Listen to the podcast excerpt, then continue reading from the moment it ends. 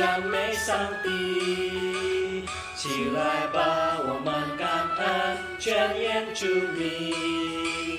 哈利路亚，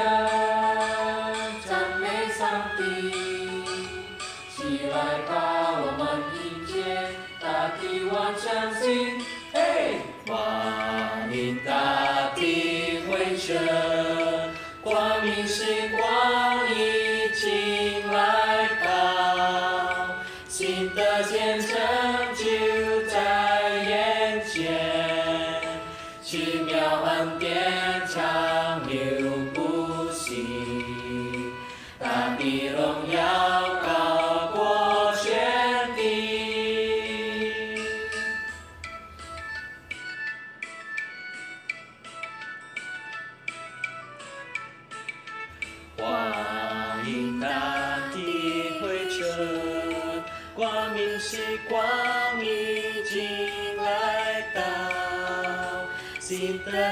成就在眼前，奇妙恩典长流不息，大地荣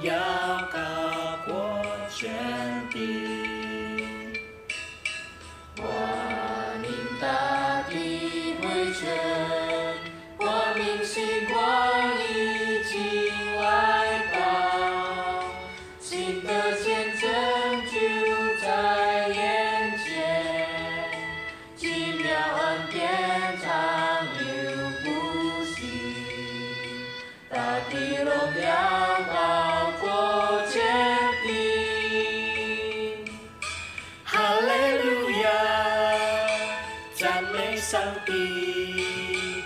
起来吧，我们感恩，全言主名。哈利路亚，赞美上帝！起来吧，我们迎接大地万象新。嘿，欢迎大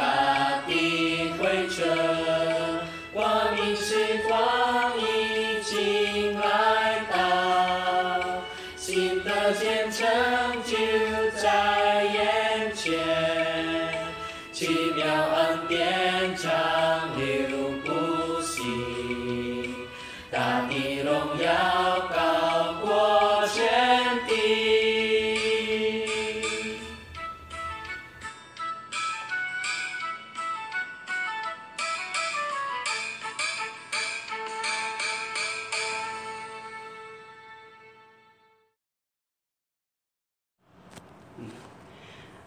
teman-teman pemuda Philadelphia, kita berjumpa lagi di dalam ibadah Philadelphia GSR Singkawang secara online live streaming pada malam hari ini. Dan pada kesempatan hari ini juga Korino ingin mengucapkan selamat tahun baru Imlek bagi saudara yang merayakan dan momen ini juga kita juga merayakan Valentine Day tanggal 14 nanti di hari Minggu. Jadi kita gabung di dalam persekutuan pemuda pada malam hari ini. Nah, mari kita berdoa sebelum kita membaca dan merenungkan firman Tuhan. Bapa di surga, kami datang kepadamu, kami sungguh bersyukur pada malam hari ini kami masih diberikan kesempatan bersama-sama beribadah sekalipun melalui live streaming dan kami juga bersyukur Tuhan memimpin kami sepanjang satu tahun tahun Imlek dan hari ini kami bisa tetap merayakan Imlek bersama keluarga. Kiranya ada sukacita dan damai sejahtera Allah di tengah-tengah kami dan menolong kami dan Tuhan juga memberikan kekuatan hikmat kepada kami pada malam hari ini supaya kami bisa mendengar dan mengerti kebenaran firman-Mu. Hanya di dalam nama Tuhan Yesus kami berdoa. Amin. Teman-teman pada malam hari ini kita akan berbicara tentang quality time atau waktu yang berkualitas. Kalau kita berbicara tentang time, tentang waktu, di dalam Alkitab ada satu kitab yang paling banyak berbicara tentang time, yang paling banyak berbicara tentang waktu. Nah, saya percaya saudara bisa menebaknya. Ya, kitab itu adalah kitab pengkhotbah yang ditulis oleh anak Daud yaitu Salomo. Nah, saya anjurkan teman-teman bisa membaca seluruh kitab pengkhotbah ini di rumah masing-masing ya karena kitab ini juga sangat bagus satu pengalaman raja Israel yaitu Salomo tentang kehidupan. Nah, saya akan bacakan satu ayat di dalam pengkhotbah yaitu pasal 3 ayat 1 berbunyi demikian. Pengkhotbah mengatakan untuk segala sesuatu ada masanya, ada waktunya apa untuk apa pun di bawah langit ada waktunya. Kalimat yang sangat indah. Salomo mengatakan untuk segala sesuatu ada waktunya. Ya, ada waktu makan, ada waktu tidur, ada waktu bermain, ada waktu untuk menanam, ada waktu untuk menuai dan segala macam. Saya bisa membacanya di dalam kitab pengkhotbah. Ya, untuk apa pun yang kita lakukan di bawah kolong langit ini kata pengkhotbah ada waktunya. Nah, teman-teman ada satu kebenaran umum tentang waktu yaitu semua orang memiliki jumlah waktu yang sama di dalam satu hari yaitu 24 jam. Tidak ada pernah satu orang di dunia ini yang memiliki lebih dari 24 jam atau kurang 24 jam semua memiliki sama ya. Namun sering kali kita mengatakan aduh waktu saya nggak cukup ya kurang waktu. Nah, Sebenarnya waktu bukan tidak cukup ya, hanya saja kita mungkin lalai. Misalnya kita mengerjakan ulangan lagi ulangan. Wah, waktu berjalan begitu cepat dua jam sudah berlalu sementara soal-soal masih banyak belum bisa kita kerjakan lalu kita mengatakan kurang waktu. Sebenarnya enggak, semua memiliki waktu yang sama. Mungkin kelalaian kita di dalam menggunakan waktu. Nah, tetapi ada yang membedakan adalah bagaimana menggunakan atau mengisi waktu itu. Itulah yang membedakan. Semua orang memiliki 24 jam sehari. Tidak ada yang lebih, tidak ada yang kurang. Sama, itu kebenaran umum. Tapi yang membedakan setiap orang adalah bagaimana mereka menggunakan dan mengisi waktu itu. Ini yang penting. Nah, Paulus juga pernah menasehati jemaat yang ada di Efesus begini. Paulus mengatakan, "Pergunakanlah waktu yang ada karena apa? Karena hari-hari ini adalah jahat." Teman-teman, kita hidup di zaman yang mengerikan kalau kita lihat di berita ada begitu banyak kejahatan, ada begitu banyak bencana terjadi sana sini. Nah, bagaimana kita menggunakan waktu kita itu yang penting kata Paulus. Maka Paulus mengatakan pergunakanlah waktu yang ada. Nah, cara menggunakan atau mengisi waktu itulah yang kita sebut sebagai quality time atau waktu yang berkualitas. Saya kasih contoh. Contoh-contoh orang menggunakan atau mengisi waktunya. Yang pertama, misalnya ada orang menggunakan waktunya, mengisi waktunya dengan berjudi. Ada ya banyak. Kebanyakan waktu mereka digunakan untuk berjudi. Teman-teman saya masih ingat tahun 2008 saya pergi ke Makau. Nah, saya mengunjungi uh, salah satu tempat perjudian, tapi tidak ikut berjudi ya, hanya pengen pergi lihat. Nah, tahun tahun itu pas saya pergi, ketika masuk di tempat perjudian itu ada satu ibu pingsan. Diusut-usut kenapa bisa pingsan? Ternyata ibu itu sudah tiga hari tiga malam berjudi di kasino itu tidak istirahat. Akhirnya dia pingsan. Ya syukur cepat penanganannya akhirnya dia bisa bangun kembali. Nah teman-teman ada orang seperti itu mengisi waktunya menggunakan seluruh waktunya untuk berjudi ada. Ya di Singkawang juga banyak orang seperti itu.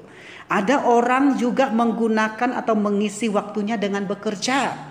Pagi-pagi sudah pergi, nanti malam-malam baru pulang. Aduh, itu biasanya orang seperti kita sebut sebagai orang yang gila kerja sampai tidak wak ada waktu untuk keluarga. Bahkan mereka sering kali jarang bertemu dengan anak-anak mereka yang masih kecil. Kenapa? Karena waktu dia pergi kerja anaknya masih belum bangun. Nanti dia pulang kerja anaknya sudah tidur.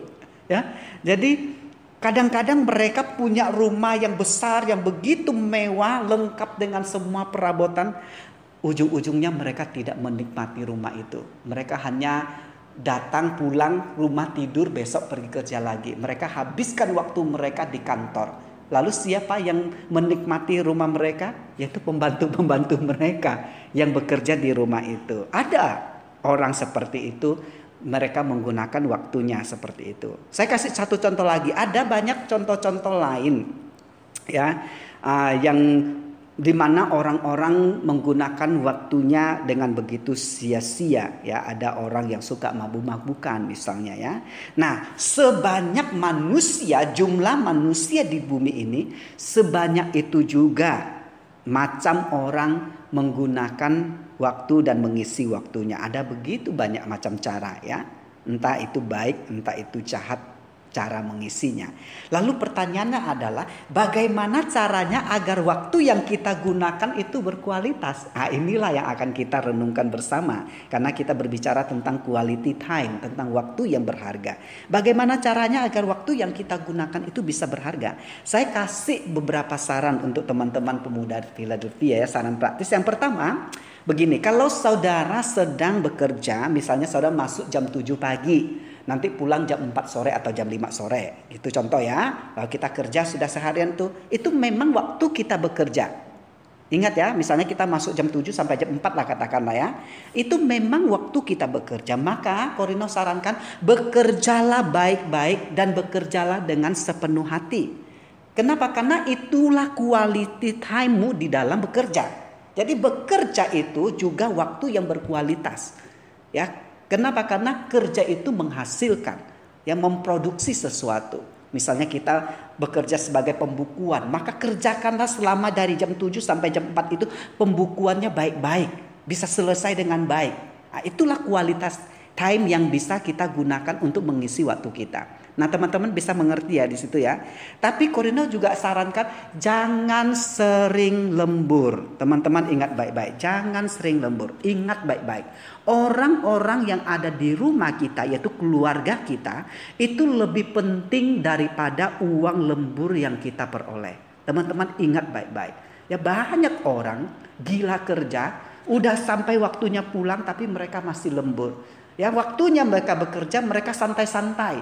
Sudah mau jam 4 oh sekarang jam 3. Baru mau kerjakan dengan serius. Akhirnya lewat jam 4 mereka pulang jam 5 jam 6. Kenapa? Karena mereka tidak menggunakan kualitas time dari jam 7 sampai jam 4 itu dengan baik. Nah teman-teman bisa ngerti ya.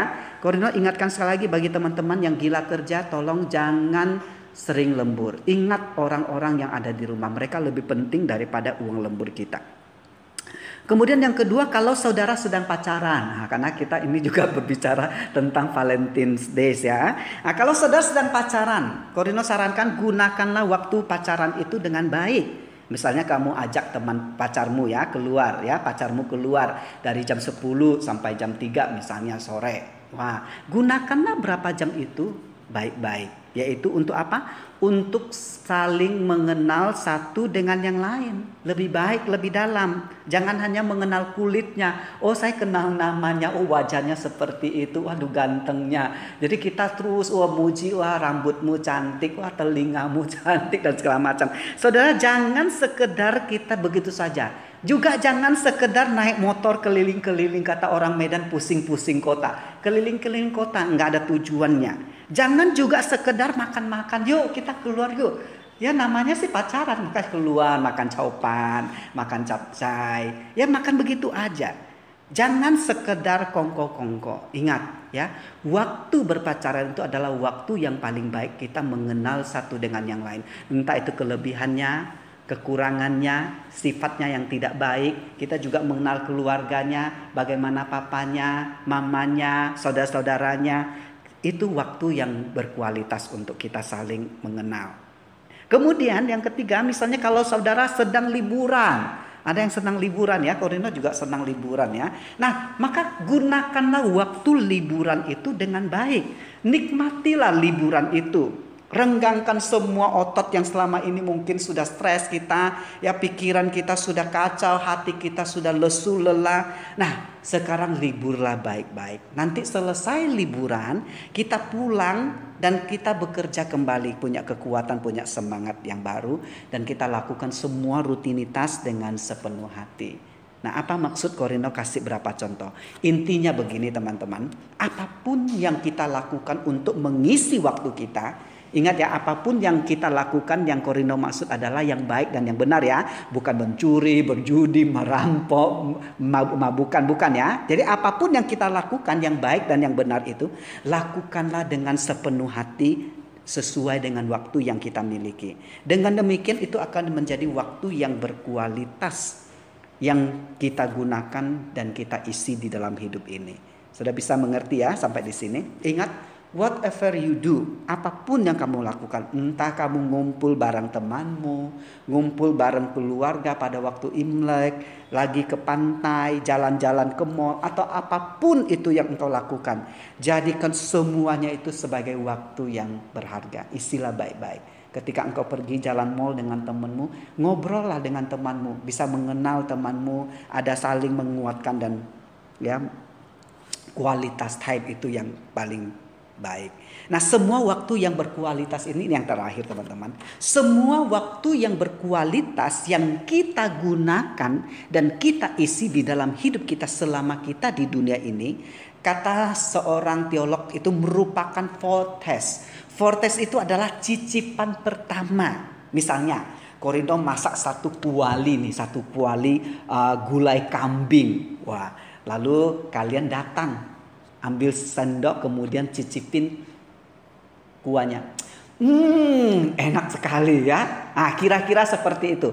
Bayangkan cicipan itu aja sudah enak, apalagi satu kuali gulai kambing itu jauh lebih enak. Ah, jadi semua waktu kualitas kita yang kita isi di dalam hidup kita itu merupakan fortes, itu merupakan cicipan pertama dari waktu yang berkualitas di dalam kekekalan surga nanti. Karena nanti di surga itu waktu kita disebut kekal selama-lamanya. Jadi waktu kita bukan disebut satu jam, dua jam, 24 jam lagi di sana. Karena di sana tidak ada yang nama jam lagi. Di sana yang ada namanya kekal selama-lamanya. Ya forever and ever selama-lamanya. Tidak ada batasnya. Lalu bagaimana kita menghabiskan dan menggunakan waktu yang selama-lama itu? Kalau kita bayangkan dengan pikiran kita yang terbatas di dunia ini aduh bosan dong kok. Every day setiap hari 24 jam. Setahun dua tahun selama-lamanya kita memuji Tuhan nggak bosan kok Ah, teman-teman, di surga itu bukan masalah time satu dua jam lagi, tapi berkaitan dengan quality, kualitas, kualitas jam, ya, kualitas waktu yang tidak membuat kita merasa lama. Serkorino sering kasih contoh ya, misalnya teman-teman yang lagi pacaran, udah pacaran 5 jam, eh kayak baru 5 menit kan? Ah itu namanya kualitas time. Begitu juga nanti di surga Walaupun selama-lamanya itu selalu now, selalu merasa sekarang. Jadi tidak merasa bosan. Nah, itulah kualitas time. Jadi selama kita hidup di dunia ini, semua kualitas time yang pernah kita rasakan, ingat itu adalah cicipan pertama, fortes dari kualitas time di dalam kekekalan surga nanti. Nah kiranya firman Tuhan ini bisa menolong kita. Gunakanlah semua waktu kita sebagai waktu yang berharga. Amin. Mari kita berdoa. Tuhan terima kasih. Kami sungguh bersyukur Tuhan sudah memimpin kami. Dan kami belajar bahwa di dalam dunia ini segala sesuatu ada waktunya. Biarlah di dalam segala sesuatu itu kami gunakan sebaik mungkin dengan waktu yang terbatas itu dan menghasilkan yang terbaik bagi kemuliaan nama Tuhan. Terima kasih berkati teman-teman pemuda Philadelphia yang masih ibadah online. Tuhan pelihara iman mereka. Di dalam nama Tuhan Yesus kami berdoa. Amin.